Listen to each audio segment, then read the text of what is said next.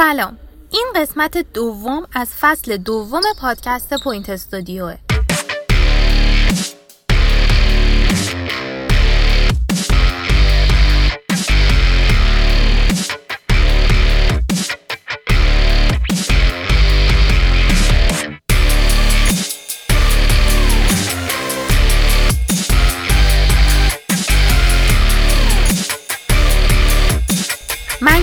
شادرو هستم و توی این قسمت مثل اپیزود گذشته پویا تاجیک رو در کنارمون داریم تا رقابت های هفته پایانی مرحله دور رفت لیگ برتر بسکتبال رو بررسی کنیم. همینطور فرشته سیف ایناجی خبرنگار تخصصی حوزه بسکتبال با آیتم جدیدی به پادکست برگشته که بدون شک از آیتم های محبوب پوینت استودیو میشه.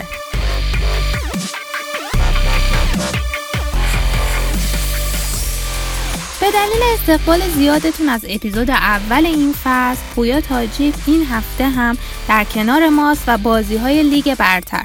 از تاریخ 15 دی تا پایان دور رفت یعنی 23 دی رو برامون بررسی کرده. تحلیل پویا رو از هفته که گذشت با هم میشنویم. سلام من پویا تاجیک هستم. از من خواسته شده که بازی های هفته آخر دور رفت لیگ برتر کارشناسی کنم. البته من همه بازی ها رو ندیدم متاسفانه. و فقط بازیهایی که دیدم و بیشتر روش مانوف می‌کنم. این صحبت ها برداشت شخصی بنده از این بازی هاست و بر اساس دانش و آگاهی های این حقیر می باشه امیدوارم که کسی دستم ناراحت نشه. توی گروه الف بهترین بازی که برگزار شد دو تا بازی بود. شورا شهرداری و اکسون بود و شهرداری گرگان نفت آبادان. که خب من دوتا بازی رو دیدم بیشتر در موردش حرف می‌زنم. دوتا بازی دیگر رو ندیدم. اولین بازی در مورد هکسون و شورا شهرداری قزوین هست. یه بازی خوب با کیفیت بالا بود که اکسون برنده بازی شد. در مورد شورا باید بگم که شورا بدون بازیکن خارجی خودش آقای گرند تو این بازی حضور داشته بود و به نظر من هنوز عادت نکرده که در نبود بازیکن تاثیرگذار حمله ای خودش مخصوصا بتونه که خوب بازی کنه. در عوض اکسون این روزها خیلی خوب داره کار می‌کنه و هماهنگن بازیکناشون با هم دیگه و با ترکیب کامل و برد خوب مقابل نفت آبادان به این بازی اومده. تو کوارتر اول یه بازی پرفشار دفاعی از دوتا تیم دیدیم که باعث امتیازات کمی در روی حلقه ها شد و بازی با اختلاف یک امتیاز به پایان رسید. تو کوارتر دوم ولی یه بازی متفاوت دیدیم. هر دو تیم بازی نزدیک و با کیفیتی شروع کردن. وقتی که کوی هنری شروع کرد دوباره به امتیاز آوردن بلا فاصله اختلاف روی ده امتیاز قرار گرفت به نفع اکسون و timeout ی درخواست شد از تیم قزوین و محمد رضا اسلامی مربی خوبشون. ولی تو این timeout تغییر تاکتیکی صورت نگرفت بیشتر در مورد حمله فکر می‌کنم صحبت شد که مشکل قزوین هم واقعا همین بود. یه مقداری تونستن قزوینی ها یکی دو دقیقه بعد از timeout بازی کنترل کنم ولی دوباره موتور گلزنی تیم اکسون شروع شد و اختلاف رو روی ده امتیاز تثبیت کردن و quarter رو تموم کردن. تو quarter سوم توقع می‌رفت که این تیم قزوین باشه که تو بازی رو شروع کنه طوفانی شروع کنه ولی اکسون این کارو کرد و عملکرد ضعیف تیم قزوین به خصوص توی حمله باعث شد که اختلافات و امتیازات به همون روال گذشته بمون. می‌خواستم در مورد حملهشون بگم که به جز امیر تایرخانی که روز خوبی تقریبا توی حمله داشت بازیکن دیگه یا ندیدم توی قزوین که به کمک حمله تیم قزوین بیاد. خلاف ده امتیاز کوارتر دوم به چهارده امتیاز این کوارتر تغییر پیدا کرد. توی کوارتر چهارم که با دفاع خوب قزوین آغاز شد باعث شد که تا میانه های quarter اختلاف یک امتیاز هم برسه.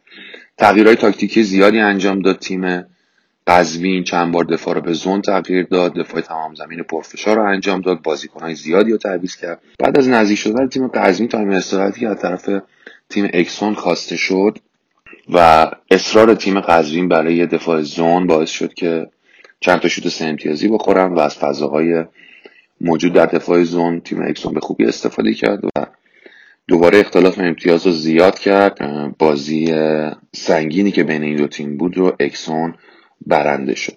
در آخر به نظرم اکسون موز حمله و روون بازی کردن تیم خودش رو گرفت که خیلی مدیون کوین هنری هستن. واقعا این بازیکن بازیکن خیلی خوبیه. قزوین توی این بازی مشکل اساسی داشت. به نظرم بیشتر این مشکل توی حمله بود. بازیکنایی مثل دلیل زهان پذیرفته فخفوری بازیکنایی هستن که می‌تونن امتیاز به دست بیارن و بار تیم قزوین رو توی حمله به دوش بکشن ولی تو این بازی نتونستن برنده باشه. بازی بعدی که می‌خوام در موردش صحبت کنم بازی خانم اسکتبال خوزستان و مثل رفسنجان. البته من این بازی رو ندیدم. از روی آمار می‌تونم بگم تیم خانم اسکتبال خوزستان بهتر از بازی قبلش بازی کرده درست باخته ولی امتیاز بین بازیکنان تقسیم شده. این خوب بازی کردن شاید به خاطر شوکیه که به تیمشون وارد شده. بازی بعدی که می‌خوام در مورد صحبت کنم رد پدافند و آوی صنعته که این بازی هم باز ندیدم این بازی در مشهد برگزار شد. آوی صنعت از تیم بهتری برخورداره و خب این بازی هم 80 65 برده. از روی آمار اگه بخوام حرف بزنم خبر خوب برای تیم آوی صنعت اینه که ایمان زندی و ساله فروتن بازیکنایی هستن که قبلا هم تو پادکست قبلی گفتم. این بازیکنان باید امتیاز بیارن برای تیم آبی سند و در حمله شرکت داشته باشن و اگه این دوتا بازیکن به دوتا بازیکن خارجیشون توی حمله اضافه بشن و امتیاز آوری کنن آبی صنعت هم می‌تونه تیم خوبی باشه و تیمای بزرگ و به قول معروف اذیت کنه. بازی بعدی که توی این گروه برگزار شد این بازی رو من دیدم شهرداری گرگان و نفت آبادان بود.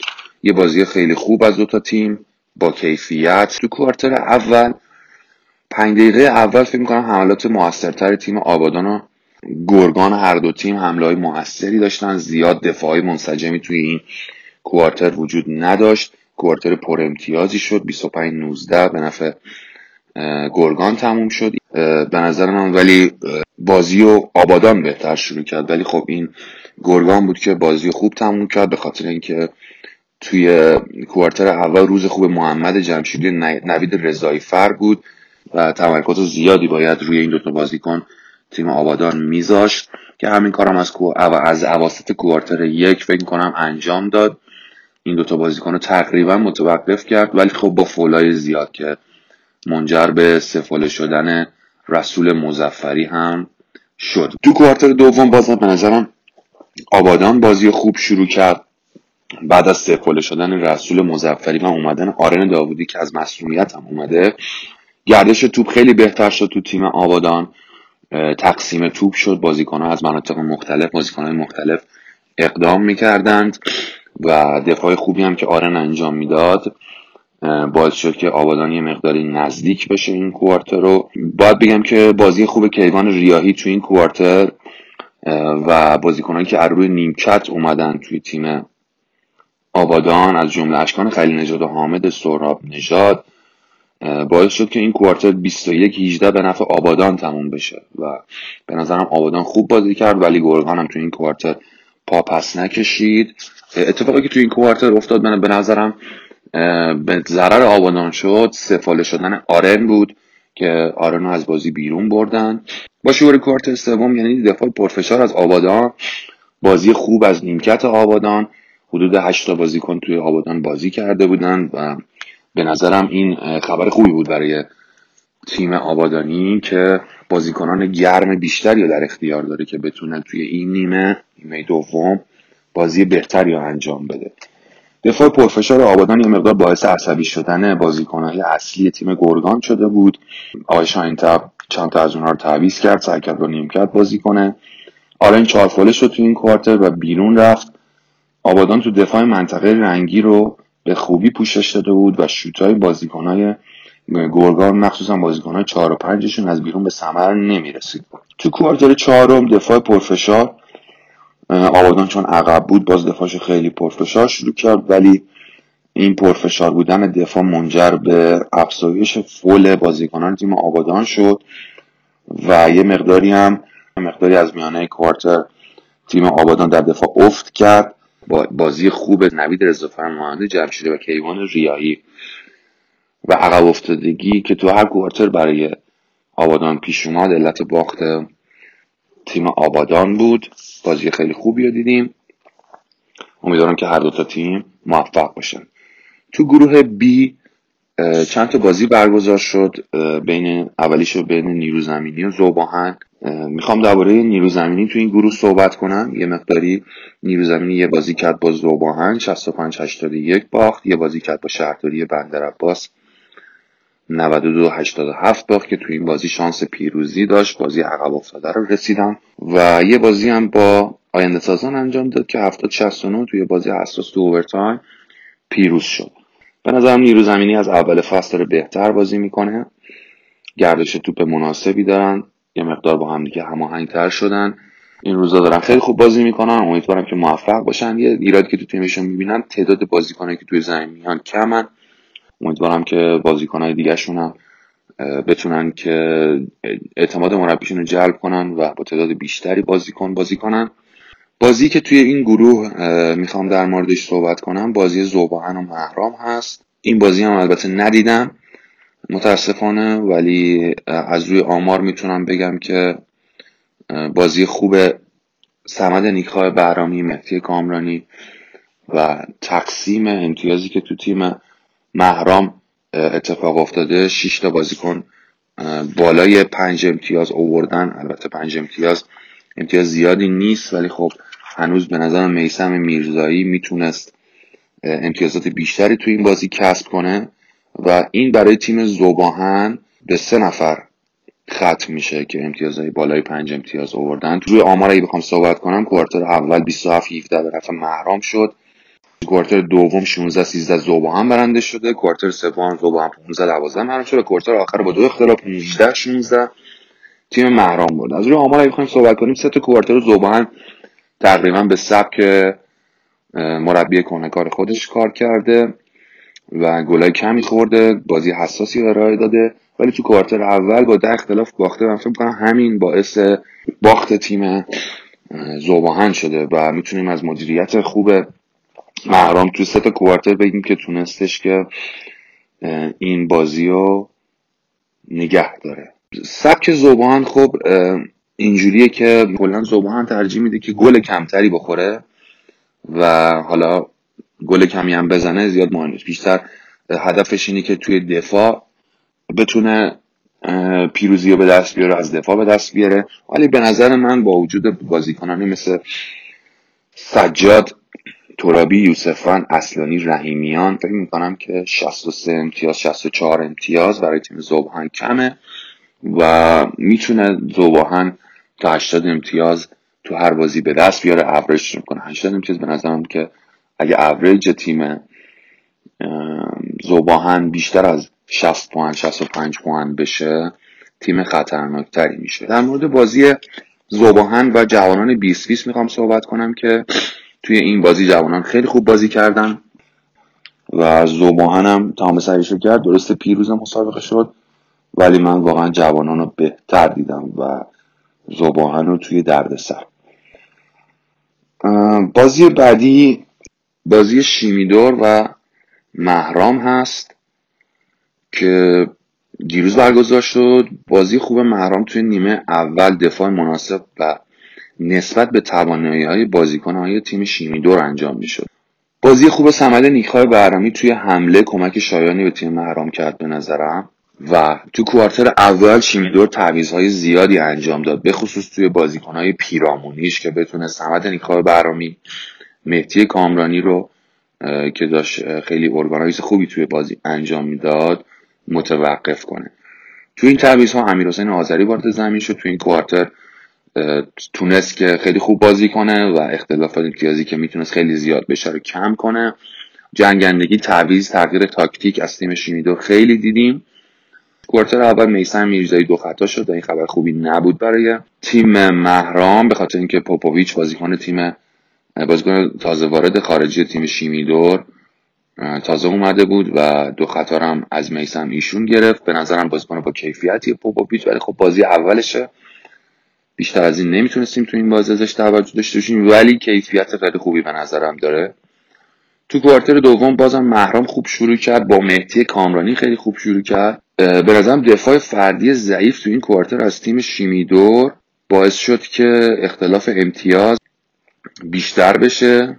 آقای هاشمی پوپوویچ تو این quarter از اواسط کار بیرون کشید و ترکیب که جلوی ذوب‌آهن خیلی خوب بازی کرده بود ترکیب ایرانیشو وارد زمین کرد. و اختلاف ده امتیازی که اول quarter افتاده بود و تونست جبران کنه. بعد از تعویضی که توی تیم مهرام و timeout استراحت که تیم مهرام گرفت تیم نیمکت تیم مهرام به خوبی بازی کرد و تونست امتیاز رو حفظ کنه. بازیکنایی مثل مسعود سلیمانی امیرحسین قندامپور تونستن که اختلاف امتیاز رو برگردونن و این اختلاف رو حفظ کنن. تو کوارتر سوم حمله سریع و موثر از تیم محرام دیدم. انتقال سریع توپ به حمله خیلی سریع می آوردن تاکتیک تغییر تاکتیک آوردن توپ به حمله سریع و گردوندن توپ توی حمله و استفاده از بهترین موقعیت. فشار زیادی روی شیمی دور گذاشت. لحظاتی در میان این کوارتر دفاع پرفشار تیم شیمی دور و بازی خوب ارسلان کازین و پوپوویچ زیر حلقه. یه مقدار اختلاف امتیازات رو کم کرد و محرام دست به تعویز زد. ترکیب حامد حسین زاده عرض کردم خدمت من مهدی کامرانی با دو گارد که بتونن فشار در خودشون وردارن. ورود خندانپور و مسعود سلیمانی همزمان شد. به خاطر اینکه آسیب دیدگی میسم داشت. من فکر کردم اینجای بازی چون تیم محرام دست به تقریبا سه یا چهار تا تعویض زده بود باعث افت تیمشون بشه. ولی بازی خوب مهدی کامرانی این اجازه رو به محرام ن... به شیمیدور نداد و روند خوب بازی کردن تیم محرام رو حفظ کرد. تو این کوارتر دو تا تیم متفاوت توی زمین از تیم محرام دیدم. یعنی اینکه پنج نفر توی زمین بودن و تقریبا هر پنج نفرشون توی این کوارتر تعویض شدن. می‌تونه این مسئله باعث افت تیم بشه ولی خب تو تیم محرام این اتفاق نیفتاد به خاطر اینکه خیلی از بازیکناشون توی کوارتر اول بازی کرده بودن و گرم بودن و تونستن توی این کوارتر روند خوب بازی کردن تیم محرام ادامه بدن. توی کوارتر چهارم خب دفاع پرفشار شیمیدور دور از انتظار نبود. شیمیدور عقب بود بعد به بازی می‌رسید. ولی خب توی این کوارتر تیم محرام با دو گارد بازی کرد. از حمله های بلند استفاده کرد خیلی صبوری کرد. زیر پنج ثانیهش روی شات کلاک اقدام می‌کرد و تونست که این اختلاف رو حفظ کنه. اختلاف 20 امتیاز یه جایی به 20 امتیاز رسید. اواخر بازی کمتر شد. ولی خب مشخص بود که شیمیدور تسلیمه و راهی برای برد توی این بازی پیدا نمی‌کنه. می‌خوام از بازی خوب سمد نیکای برامی مهدی کامرانی مسعود سلیمانی تو این بازی بگم که خیلی خوب بازی کردن این ستا بازیکن. حامد حسین زاده تقریبا می‌تونم بگم تمام بازیکنان تیم محرام به خوبی بازی کردم ولی خب توی شیمیدور نمی‌تونم به قول رو به غیر از امیر حسین آذری و ارسلان کازمی از بازیکن دیگه این نام ببرم که تونسته باشه توی این بازی. خوب بازی کنم. بازی دیگه هم همونجور که عرض کردم خدمتتون واقعا نتونستم بازی های دیگه رو ببینم و کامنتی داشته باشم براشون مثل بازی های تیم شهرداری و پاس متاسفانه ندیدم بازیاشون رو می‌خوام که بازیکن های هفته رو انتخاب کنم. تیم هفته به نظر من کورین هنری گاردش می‌تونه باشه. محمد جمشیدی یا نوید رضایی فر دوتا بالای این تیم می‌تونن باشن. کیوان ریاهی خیلی پیشرفت کرده. امسال بازی های خوب زیادی ازش دیدم. امیدوارم که موفق باشه. به نظرم کیوان پست پنج تیم برتر من می‌تونه باشه. مسعود سلیمانی بازی خوب ازش دیدیم. روی نیمکت اومد. توی محرام ولی خب 18 امتیاز به دست آورد و توی پیروزی تیم محرام نقش بسزا داشت. با تقدیر از بازی محمد فلاحت که یک پاس گل هم داشت تا تریپل دبل انجام بده بازی خیلی خوبی انجام داده و این روزا داره تو تیم مصر خیلی خوب بازی می‌کنه. امیدوارم که کارشناسی من کسی ناراحت نکرده باشه و آرزوی موفقیت می‌کنم برای همه تیم ها همه بازیکن ها روز خوبی داشته باشین.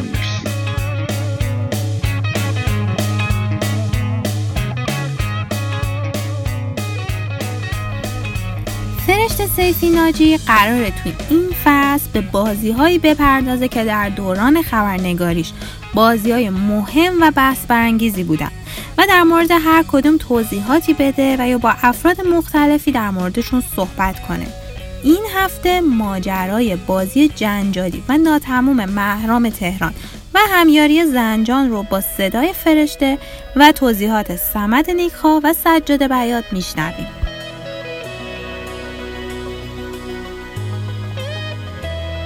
سلام. من فرشته سیف انرژی که در یک دهه اخیر تقریبا همه اخبار بسکتبال ایران رو پوشش دادم قصد دارم در فصل جدید پادکست پوینت استودیو اتفاقاتی که این سالها تو همین بازه زمانی در بسکتبال رخ دادند بررسی کنم. این هفته بازی ناتمام دیماه 1391 یه روز خیلی سرد زمستونی در زنجان. سرماش رو به این دلیل به یاد میاریم که برای یه بازی خوب ما به این شهر رفته بودیم. هوادارهای بسکتبال هم تو این شهر که از حضور یه تیم درخور لیگ برتر خوشحالن به سالن 6000 نفری اومدن. همیاری زنجان تازه به لیگ برتر اومده اما هم سالن مناسبی داره و هم شاهد هایی تو بعضی مسابقات هستن که برای چند سال یه تیم لیگ برتری کافیه. تیم همیاری هفته 15 همه لیگ میزبان محرام تهرانه یه مسابقه جذاب که می‌تونه سالن رو پر کنه. فرزاد گویان سرمربی سابق زباهن و چند بازیکن این تیم منحل شده اسپانی به تیم همیاری اومدن. محمد بچیرویش سرمربی تیم ملی این فصل سرمربی محرام شده و ستاره های تیم ملی هم تو این تیم حضور دارن. زنجان با پرتابای سه امتیازی پیاپی کرم احمدیان و سعید دابرپناه تو شروع مسابقه یه فاصله از محرام می‌گیره. محرام کوارتر دوم با کمک مارکو میلیش اختلاف به پنج امتیاز کاهش میده و البته اعتراضات هم به تدریج از همینجا شروع میشه. تیم همیاری نیمه رو 38 سیم می‌بره و به رخکن میره. اما سمد نیکخوا ستاره محرام تو سالن میمونه و زخمای روی دستش رو که در برخورد با بازیکنای حریف به وجود اومده به داورا و ناظران نشون میده و با آقای نوربخش رئیس سازمان لیگ و کمیته مسابقات که تو سالن هست صحبت می‌کنه. بازی نیمه دوم عادی شروع میشه. زنجانی ها حدود پنج دقیقه محرم رو بدون امتیاز نگه میدارن و اختلاف 15 امتیاز می‌رسه. اینجا مهدی کامرانی به گفته داورا به خاطر نشون دادن یه حرکتی به واحدپور داور بازی تکنیکال می‌گیره و با ادامه اعتراضاتش دیسکالیفه میشه. من تو خبرم اسم آقای واحدپور رو اون زمان آورده بودم. اما وقتی از آقای واحدپور خواستم در موردش صحبت کنه گفتش که جزئیات این ماجرا رو به یاد نمیاره و اینکه کلا نمی‌خواد در موردش صحبت کنه به دلیل اینکه خاطرات خیلی خوبی هم از اون بازی نداره. این دیسکالیفه باعث پایان بازی نبود. یه خطای حمله از مارکو میلیچ بازیکن خارجی محرم در ادامه مسابقه باعث میشه که دیگه طاقت این تیم تموم بشه و کادر فنی همه بازیکنها رو به رخکن می‌برن. چند دقیقه بعد برمیگردن که بازی رو ادامه بدن. اینجا باید یادآوری کنیم که محرامی ها حداقل اونجوری که خودشون می‌گفتن قصد نداشتن که بازی رو رها کنن و در واقع رفتنشون به رخکن یه حالت تهدید و اعتراض داشت. اما وقتی به زمین برگشتند داورا 20 بر صفر اونا رو بازنده اعلام کردن. حسن نوربخش که تو سالن حضور داره میگه که به همه تیم ها اعلام کرده بودیم هر تیمی که اقدام به ترک زمین کنه حتی اگر یه مدت کوتاهی باشه با باخت فنی مواجه میشه. می‌گفتن اینو کی اعلام کردن؟ یه هفته قبل. یعنی یکی از نکات عجیب این بازی همین بود که یه قانونی که اصلا هیچ دلیلی نداشت یه هفته قبلش وسط مسابقات ابلاغ کرده بودن به تیم ها و دقیقا یه هفته بعد شانسی همین اتفاق افتاد و یه تیم ازش استفاده کرد یا در واقع شامل یه تیم شد. در هر حال محرومی ها که از باخت فنی ناراحتن بلا فاصله یه مصاحبهایی می‌کنن که بعدش پشیمون میشن. سمد نیکخا اینجا میگه که به مسئولان محروم گفتم که از همین حالا تیمو از لیگ بیرون بکشید. منم بقیه قراردادم رو نمی‌خوام. تو پرانتز بگیم که ساکت مدیرعامل فولاد ماهان هفته قبلش ایراداتی به داورا گرفته بود. یکی از داورایی که بحثش مطرح بود اتفاقا تو این بازی حضور داشت. سمدم تو مصاحبهش میگه که به ساکت تبریک میگم. می‌خواستن جو فوتبالی رو وارد بسکتبال کنن که موفقم شدن. در حاشیه مسابقات هفته قبل از سمد پرسیدیم که چی از اون مسابقه یادش میاد و اینجوری تعریف کرد. یادم که جو خیلی بد بود واقعا. یادم خیلی جو بد بود و قابل کنترل به نظر من. یعنی من فکر می‌کنم اون بازی درستی که ما اشتباه کردیم که از زمین اومدیم بیرون ولی فکر می‌کنم که زمین هم بودیم بازی تموم نمی‌شد. چون من دقیقا یادم سالن خیلی بیشتر از ظرفیتش پر بود. مطمئن بودم من تموم نمیشه. یعنی ما دو تا کشته مشته زمین می‌دادیم به اونجا میدیم حالا میشه گفت تصمیم شاید تصمیم اشتباه که ما اومدیم بیرون ولی خب فکر می‌کنم غیر قابل کنترل بود اونجا بعد از این اتفاقات خب به چیروویچ هم که همزمان مربی تیم ملی بود به حمایت نشدن بازیکن ملی اشاره کرد و اینکه بازیکنش گفته که دیگه برای تیم ملی بازی نمی‌کنیم. سمد و مهدی مثل اینکه تو مصاحبه هاشون از تیم ملی نرفتن هم حرف زده بودن و بیشتر هواشی بعد از بازی به این ماجرا برمیگشت. واکنش محمود مشهون رئیس فدراسیون خیلی تند بود. گفت که نامه فدایت شوم برای کسی نفرستادیم. آقای مشهون همچنین گفت هر کی دوست نداشت در تیم ملی بازی کنه مثل همیشه مانعی نداریم. و درباره بچیروویچ گفت که مربی تیم ملی باید به اندازه نام ایران بزرگ باشه. اتفاقات این هفته به قدری بزرگ بود که هیئت رئیسه فدراسیون رو مجبور به جلسه اضطراری کرد و مثل اینکه خیلی هیئت رئیسه اون زمانها شکل نمایشی نداشت. بعدش هم دیگه به طور خلاصه اینجوری بود. تکذیب عذرخواهی مشکل خبرنگارها مجموعه محرام به هیچ وجه کار تیم رو اون زمان تایید نکرد. محمد گنجی مدیرعامل محرام حتی یه نامه‌ای برای عذرخواهی به فدراسیون بسکتبال فرستاد و تاکید کرد که خود محرام هم خاطیان رو تنبیه می‌کنه. این نامه رو تو همون جلسه هیئت رئیسه خوندن.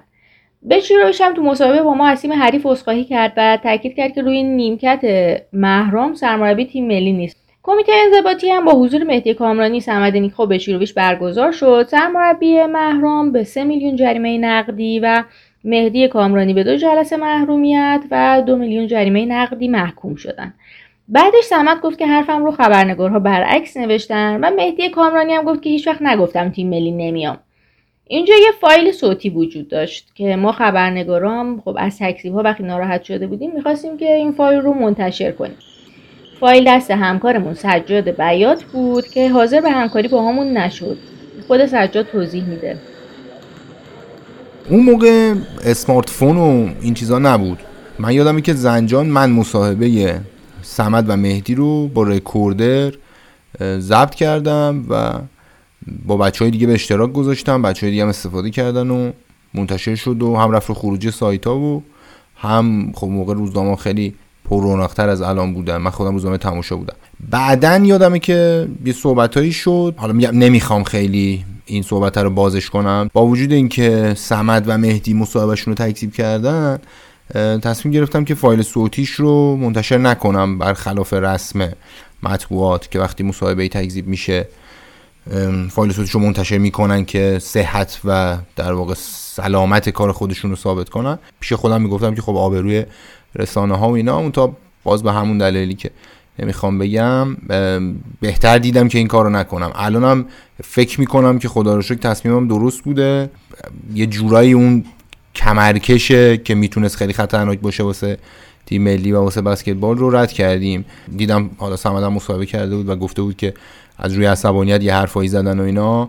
خوشحالم که به این نتیجه رسیده و خوشحالم که این رو میگه. همه همه می‌دونستن که این تصمیم از روی عصبانیت و این کار انجام نخواهد شد و سرنوشت جور دیگری خواهد بود و سمد و متی جفتشون بازی خواهند کرد اون موقع.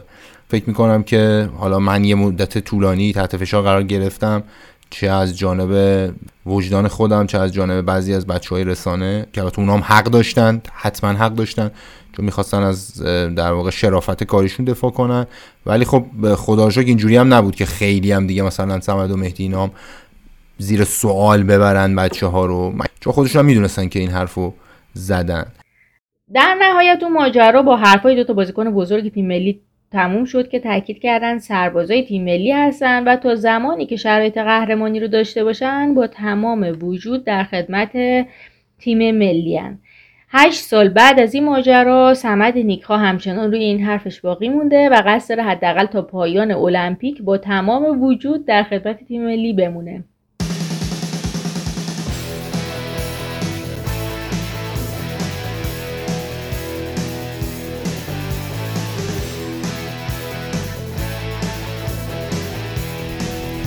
خب به بخش پایانی این اپیزود رسیدیم. ممنون که شنونده ما بودید. امیدوارم که از این اپیزود لذت برده باشید و ما رو به دوستانتون معرفی کنید. برای گوش کردن به پادکست با کیفیت صدای بالا می‌تونید در اپلیکیشن های Apple Podcasts، Google Podcasts، Spotify، Anchor و Castbox پوینت استودیو رو search کنید و بشنوید. همینطور می‌تونید ما رو در اینستاگرام به آدرس point.studio1 دنبال کنید. من کیانا شاد رو به همراه محیا میر و امیر دوستی تا اپیزود بعدی از شما خدافزی می‌کنم.